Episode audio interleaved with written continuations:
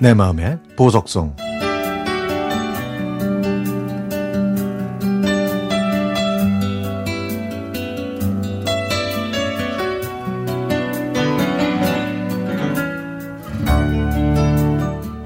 제가 어렸을 때 어머니는 미장원을 하셨고 배를 타는 아버지는 1년에 한 번 집에 오셨습니다. 형제로는 누나와 여동생이 있어서 저는 늘 외로웠죠.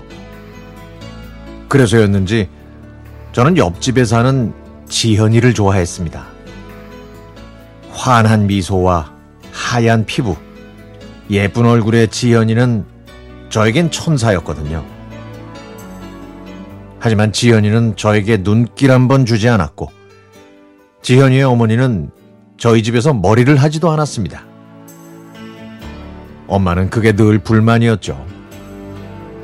옆집에 살면서 한 번도 안 온다면서 투덜거리셨습니다. 공무원이었던 지연이의 아버지는 양복을 입고 출근하셨는데요.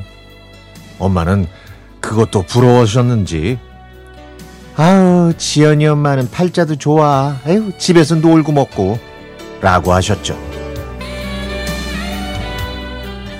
한 동네에서 자란 지현이와 저는 모두 서울에 있는 대학교에 진학했습니다. 지연이가 다니는 학교에서 축제할 때 제가 찾아갔더니 지연이가 일일 커피숍에서 커피를 팔고 있더군요.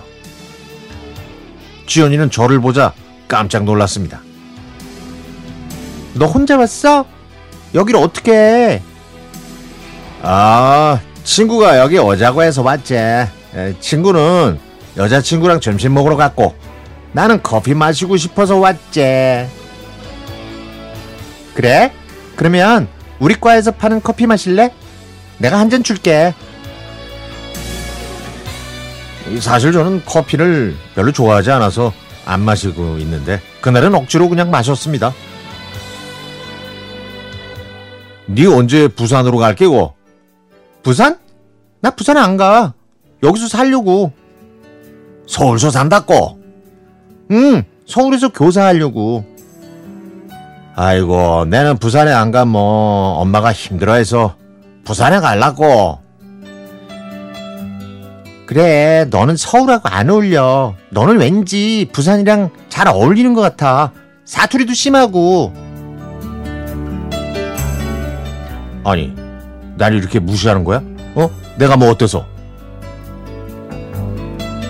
저는 화가 나서 지연이를 잊으려고 했지만 제 영원한 첫사랑 눈에 넣어도 아프지 않은 지연이를 쉽게 잊을 수가 없었습니다. 그래서 저도 지연이처럼 부산에 내려가지 않는 방법을 찾아야 했죠. 그날 이후 저는 열심히 공부해서 외국계 회사에 취업할 수 있었습니다. 엄마에게 생활비를 보내드려서 부산에 가지 않아도 됐죠. 2년 후에 월급이 오르고 집도 지원을 받으면 그때 지현이한테 고백하기로 결심했습니다. 드디어 2년이 지나서 지현이한테 전화를 했지만 번호가 결번이었습니다.